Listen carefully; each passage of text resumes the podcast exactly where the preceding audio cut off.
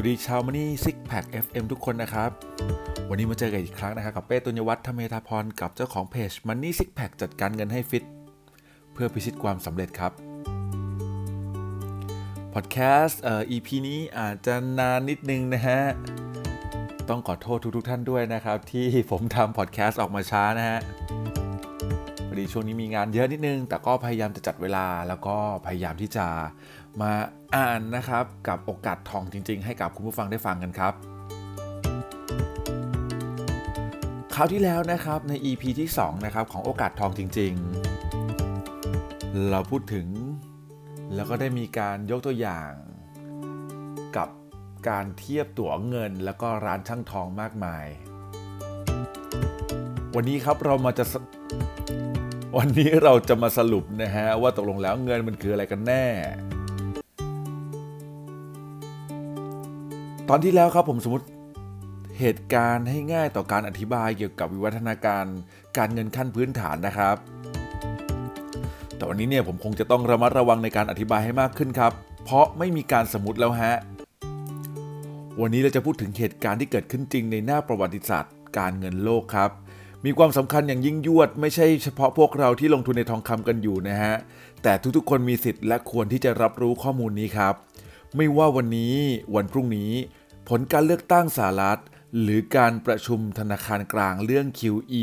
2 จะเป็นอย่างไรก็ตามนะฮะ การเปลี่ยนแปลงแก้ไขอดีตและความผิดพลาดที่เกิดขึ้นในประวัติศาสตร์การเงินโลกเนี่ย ก็ไม่สามารถจะเปลี่ยนแปลงและแก้ไขไปได้ครับ เพราะฉะนั้นวันนี้จะซีเรียสครับ ติดตามฟังได้เลยครับผมกับที่นี่มันนี่ซิกแพค FM ฮะวิวัฒนาการทางการเงินนะครับ ที่มาจบลงที่ระบบตั๋วทองคำทุกสิ่งทุกอย่างดูราบรื่นครับ เทียบกับชีวิตจริงของเราคือมีระบบธนบัตรแทนตั๋วทองคำครับ เรามีระบบธนาคารแทนบ้านช่างทอง แต่เรื่องราวนะฮะมันไม่ได้จบแค่นั้นครับ ในเมื่อเมืองใดเมืองหนึ่งเนี่ยนะครับ ไม่ได้มีแค่เมืองเดียว มีเมืองแต่ละเมืองเนี่ยเขาก็มีบ้านช่างทองแต่ละแห่งใช่ไหมครับ การออกตั๋วโดยบ้านช่างทองแต่ละบ้านนั้นเนี่ยมันไม่ได้มีความมาตรฐานครับ ชาวเมืองก็เริ่มคิดว่า น่าจะมีใครสักคนครับ เข้ามาจัดการระบบให้มันสากลมากขึ้น มีมาตรฐานมากขึ้นครับ เพราะเราอยู่ละแวกนี้เราเชื่อถือบ้านช่างทองคนนี้ แต่พอเราไปละแวกอื่นเนี่ยเราก็ไม่มั่นใจถูกไหมครับว่า บ้านช่างทองแต่ละที่เนี่ยน่าเชื่อถือได้มากน้อยแค่ไหน แล้วปริมาณทองคำที่หนุนตั๋วอยู่เนี่ยนะฮะ แต่ละบ้านก็ไม่เท่ากันอีกครับ ตรงจุดนี้ครับคุณผู้ฟังครับ เลยเกิดเป็นโอกาสให้ผู้ปกครองของแต่ละเมืองเนี่ยต้องลงมาจัดการครับ นั่นก็คือรัฐบาลแล้วก็นักการเมืองเริ่มเข้ามาเริ่มเข้ามามีบทบาทในการจัดการเรื่องนี้ครับ สังคมเราขาดผู้นำไม่ได้ฮะคุณผู้ฟัง เพราะฉะนั้นเนี่ยในสังคมต้องมีทั้งผู้นำที่ดี และก็ผู้ร้ายถูกไหมครับ หากขาดกฎและผู้คุมกฎ คนไม่ดีเข้ามาตีหัวและชิงทองเราไปอย่างง่ายดาย บ้านเมืองที่ไม่มีกฎหมายบ้านเมืองย่อมอยู่ไม่เป็นสุขจริงไหมครับคุณผู้ฟัง เราจึงจำเป็นต้องมีรัฐบาลและนักการเมือง ที่คอยบริหารจัดการทุกๆเรื่อง ให้ส่วนรวมดี แล้วก็โดยเฉพาะนะครับเรื่องเงินเงินทองทองเนี่ยนะครับ รัฐบาลเขาก็มามีส่วนร่วมเกี่ยวกับเรื่องนี้ด้วยครับ เพื่อให้การแลกเปลี่ยนซื้อขายตั๋วทองคำในเมืองเป็นไปตามมาตรฐานเดียวกันครับ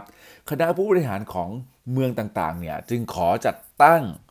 บ้านช่างทองกลางนะครับ อารมณ์ประมาณว่าธนาคารกลางของเมืองนั้นเกิดขึ้นครับ โดยเฉพาะผู้ที่ออกตั๋วเนี่ยสามารถออกตั๋วได้แต่เพียงผู้เดียว ให้หน้าตากระดาษเหมือนกันทั้งเมืองครับ ส่วนมากก็จะใช้รูปผู้นำในขณะนั้น บ้านช่างทอง แต่ละบ้านมีทองคำเท่าไหร่ เอามาแลกเป็นตั๋วมาตรฐานจากส่วนกลางเพื่อความไม่สับสนครับ เช่นนะฮะหนึ่งใบแทนทองหนึ่งก้อนจะเป็นตั๋วสีแดงนะครับ ส่วนหนึ่งใบแทนทองครึ่งก้อน จะเป็นตั๋วสีเขียวหนึ่งใบแทนทอง1ส่วน4ก้อน จะเป็นตั๋วสีน้ำเงิน อันนี้เราสมมุติขึ้นขึ้นมานะครับ เล็กๆน้อยๆใช้เศษเหรียญเงิน แล้วก็ไม่ต้องออกตั๋ว ไว้ทอน ไว้ซื้อขนมไว้เอ่ออะไรเล็กๆน้อยๆเนี่ยนะครับ กองกระสาบเนี่ยเขาจะเป็นคนปั๊มเหรียญให้เองนะฮะปริมาณทองมีเท่าไหร่ก็จัดพิมพ์ตั๋วออกมาเท่านั้น ใครอยากมารับทองจริงเมื่อไหร่ ก็แค่เอาตั๋วที่ออกโดยรัฐบาลนะฮะมาแลกจากบ้านช่างทองกลางนะครับ ก็ทำได้ไม่มีปัญหา โน้ตนิดนึงนะครับ การนำธนบัตรไปแลกที่เคาน์เตอร์ แล้วแลกคืนทองคำหรือแลกเงินมาได้เนี่ยเรียกว่าการถ่ายถอนหรือกู้คืนได้ครับ มาไล่ดูย้อนกลับไปนิดนึงแล้วกันนะครับคุณผู้ฟัง หาเลี้ยงชีพกันเอง ก็เลยเอาของไปแลกกัน เอาของไปแลกกันเกิดความไม่สะดวกนะครับ ก็เลยเอาทองไปซื้อของ พอเอาทองไปซื้อของก็ไม่สะดวกอีกนะครับ ก็เอาทองไปฝากที่ร้านช่างทอง แล้วเปลี่ยนเป็นตัวทองมา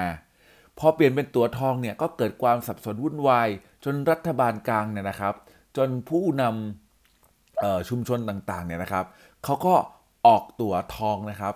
ผลิตตัวทองจากส่วนกลาง โดยยังค้ำประกันจากทองคำอยู่นะครับ โดยจากโดยโดยการที่ยังมีทองคำค้ำประกันอยู่เนี่ยนะครับคุณผู้ฟังคำถามคือ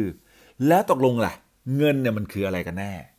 กอไก่ครับ คือทองคำที่อยู่ในตู้เซฟเฉยๆขอไข่ครับ คือธนบัตรหรือตั๋วทองคอควายครับ ก็เหมือนกันนั่นแหละ ถูกทุกข้อเลยนะฮะ คุณผู้ฟังลองทายดูครับว่า ตกลงแล้วเงินจริง ๆ คืออะไรครับ เฉลยนะฮะจริง ๆ แล้วคือกอไก่ครับ ทองคำเนี่ยนั่นก็คือเงินที่แท้จริงครับ ส่วนขอไข่เนี่ยเรียกว่าเป็นตัวแทนนะครับ ที่จะทำให้การจับจ่ายใช้สอยสะดวกมากขึ้น แต่จริง ๆ แล้วเนี่ยดูไปดูมามันก็เหมือนจะคอควายเนาะทุกอย่างมันก็เหมือนกันแหละ แต่ผมบอกไว้ก่อนเลยครับว่าจริง ๆ แล้วมันไม่เหมือนแน่นอนครับ เงินกับตัวแทนของเงินนั้นไม่เหมือนกันครับ แต่ด้วยความที่เงินที่แท้จริงถูกดองและถูกกักขังอยู่ในตู้เซฟ ตัวแทนของเงินเนี่ยดันโลดแล่นอยู่ในโลกของการค้าที่แท้จริง นานวันเข้าครับคุณฟัง ความเคยชินและความคุ้นเคยทำให้เราคิดได้ว่าธนบัตรและเหรียญที่เราพบกันในกระเป๋าสตางค์ที่ใช้จ่ายกันอยู่เนี่ยมันคือเงินที่แท้จริงครับ ถ้าอย่างนั้นแล้วมันมีปัญหายังไง ในเมื่อก็ใกล้เคียงกันนั่นแหละ ผมก็บอกอยากจะบอกเลยครับคุณผู้ฟังฮะมันจริงๆ มันไม่ได้ใกล้เคียงกันเลยครับ หากเรื่องจบอยู่แค่นั้นก็คงไม่มีอะไรเกิดขึ้น บ้านเมืองสงบสุข และโอกาสทองจริง ๆ ก็คงจะไม่เกิดครับ แต่โลกนี้ยังไม่หยุดหมุนครับคุณผู้ฟัง การเงินการธนาคารเศรษฐกิจ ไม่จำกัดอยู่แต่ในเมืองและประเทศของตัวเองซะแล้วครับ มันขยับขยายไปถึงระดับ go inter คือระดับโลกนั่นเอง เกิดการแลกเปลี่ยนซื้อตั๋วระหว่างประเทศ วิชาการหนึ่ง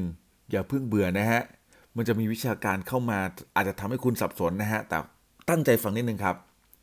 ตอนนี้มันเริ่มที่จะเข้าสู่ไคลแม็กของหนังเรื่องนี้แล้วครับ การกำหนดโทษทีนะครับ การกำหนดระบบการแลกเปลี่ยนตั๋วกันระหว่างประเทศครับ ระบบมาตรฐานทองคำหรือ Gold Standard เนี่ยนะฮะอายุทำการของมันในประมาณ 25 ปีครับ คือเริ่มตั้งแต่ปีคศ 1890 ถึง 1914 ระบบนี้เล่นไม่ยากครับ แค่ยกระดับการแลกตั๋วทองคำระหว่างบ้านช่างทองนะครับมาเป็นระดับประเทศครับผม ประเทศเธอประเทศฉัน เทียบกันครับว่าทองกี่กรัม ทองกี่ก้อน ประเทศฉัน เทียบเท่ากับกองทองกี่กรัม ทองกี่ก้อน แล้วเอามาเปรียบเทียบกันครับดูตัวอย่างครับตั๋ว1ดอลลาร์สหรัฐนะครับแลกทองคำได้ 0.05 ออนซ์ กับตั๋ว1 ปอนด์สเตอร์ลิงของอังกฤษ แลกทองคำได้ 0.25 ออนซ์คณิตศาสตร์อย่างง่ายครับ คำนวณแล้วได้เท่ากับ 5 ดอลลาร์แลกได้ 1 ปอนด์ทุกประเทศครับ เอาเงินของตัวเองไปเทียบกับทองคำแล้วกำหนดค่าเงินออกมา เพื่อนำมาแลกกัน หากวันดีคืนดีไม่อยากจะเก็บเป็นเงินกระดาษของประเทศนั้น ก็สามารถเอามาแลกทองคำประเทศนั้นๆกลับคืนไปได้ สามารถนำเข้าส่งออกทองคำได้อย่างเสรี ระบบนี้ขอบอกว่า work มากๆครับสำหรับระบบการเงินโลก ส่วนตัวแล้วนะฮะ ผมขอยกมือสนับสนุน ระบบนี้อย่างใจจริงเลยครับ แต่ทำไมอายุถึงสั้นจังรู้ไหมครับ ประมาณ 25 ปีก็เลิกไป ระบบเบรตตันวูดส์นะครับ ระบบนี้ชื่อเรียกยาก แต่ก็ไม่ได้มีอะไรมากครับ ระบบที่ 2 เนี่ย ตั้งตามชื่อเมือง ที่แต่ละประเทศไปประชุมตกลงกันครับ อายุของระบบนี้ก็ไม่ยั่งยืนครับ ก็ประมาณ 25 ปีเช่นเคย ตอนนั้นประเทศมหาอำนาจในขณะนั้นครับก็คือสหรัฐอเมริกา เป็นประเทศที่เจริญทำการค้าประสบความสำเร็จ มีทองคำมากที่สุดในโลก ตัวที่ออกโดยสหรัฐอเมริกามีชื่อเรียกว่าดอลลาร์ครับ สีสันไม่ฉูดฉาด แต่พลังอำนาจเหนือตัวทุกใบบนโลกใบนี้ เนื่องจากออกโดยประเทศมหาอำนาจด้านเศรษฐกิจ และมีทองคำสำรองมากที่สุดในหลายในโลกนะครับรวมหลายพันตัน อเมริกาบอกว่าการแลกเปลี่ยนตัวระหว่างกัน แต่เดิมเนี่ยนะครับต้องอิงกับทอง แต่ละประเทศเนี่ยจึงเรียกได้ว่าอัตราแลกเปลี่ยน เรานะฮะมาทำกันให้ง่ายขึ้นดีกว่า นั่นคือการยกเลิกการเปรียบเทียบอัตราแลกเปลี่ยน โดยอิงกับทองคำครับ มาอิงกับดอลลาร์แทน โดยตรง เพียงเงินแค่สกุลเดียว โดยกำหนดอัตราแลกเปลี่ยนคงที่ไว้ทุกๆ 35 ดอลลาร์ สามารถแลกทองคำได้นะครับ น้ำหนักที่ 1 ออนซ์ครับ เสร็จแล้วค่อยเอาเงินสกุลอื่น มาเทียบเงินสกุลดอลลาร์ เช่น หากเงินสกุลบาทเราต้องใช้ 3,500 บาทถึงแลกทองคำได้ 1 ออนซ์อัตราแลกเปลี่ยนของเงินบาท เทียบเท่ากับดอลลาร์ก็คือเท่ากับ 10 ต่อหนึ่ง พอจะนึกภาพออกใช่ไหมครับ ตอนแรกทุกคนแต่ละประเทศ ผูกเงินของตัวเองเนี่ยไว้กับทองคำสหรัฐอเมริกาที่เป็นประเทศประเทศมหาอำนาจ ได้ไปบอกว่า เอ้ย ตอนเนี้ยไม่ต้องไปผูกกับทองคำหรอกให้ไปผูกกับดอลลาร์สหรัฐเลย เพราะว่าประเทศเขายิ่งใหญ่ในการทำการค้ากับโลกนะครับเขาบอกว่าให้ทุกประเทศเนี่ยต่อไปนะนำค่าเงินของตัวเองมาเทียบกับดอลลาร์โดยตรง ไม่ต้องไปเทียบกับทองคำแล้ว เพราะดอลลาร์ตรึงราคานะครับ อัตราแลกเปลี่ยนไว้กับทองคำเป็นที่เรียบร้อยแล้ว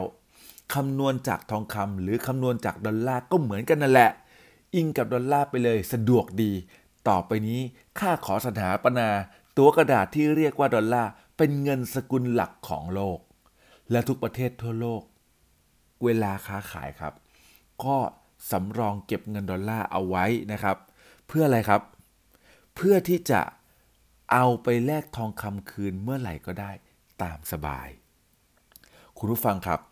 ตอนนี้ไม่แน่ใจว่าคุณผู้ฟังได้กลิ่นตุตุบางสิ่งบางอย่างแล้วหรือเปล่าครับ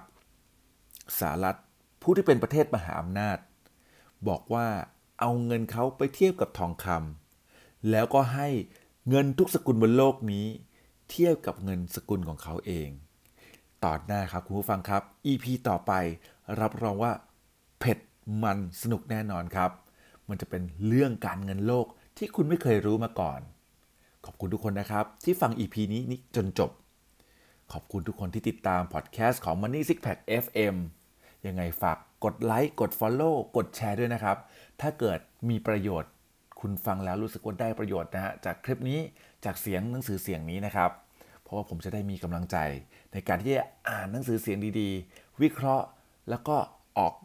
ประสบการณ์ดีๆ จากหนังสือเสียงเล่มนี้จากโอกาสทองจริง ๆ มาให้คุณผู้ฟังได้ฟังกันครับ เชื่อมั่นในสิ่งที่ทำครับ แล้วก็อย่าลืมทำในสิ่งที่ดีนะฮะ ขอบคุณทุกคนที่ติดตามครับสำหรับวันนี้ สวัสดีครับ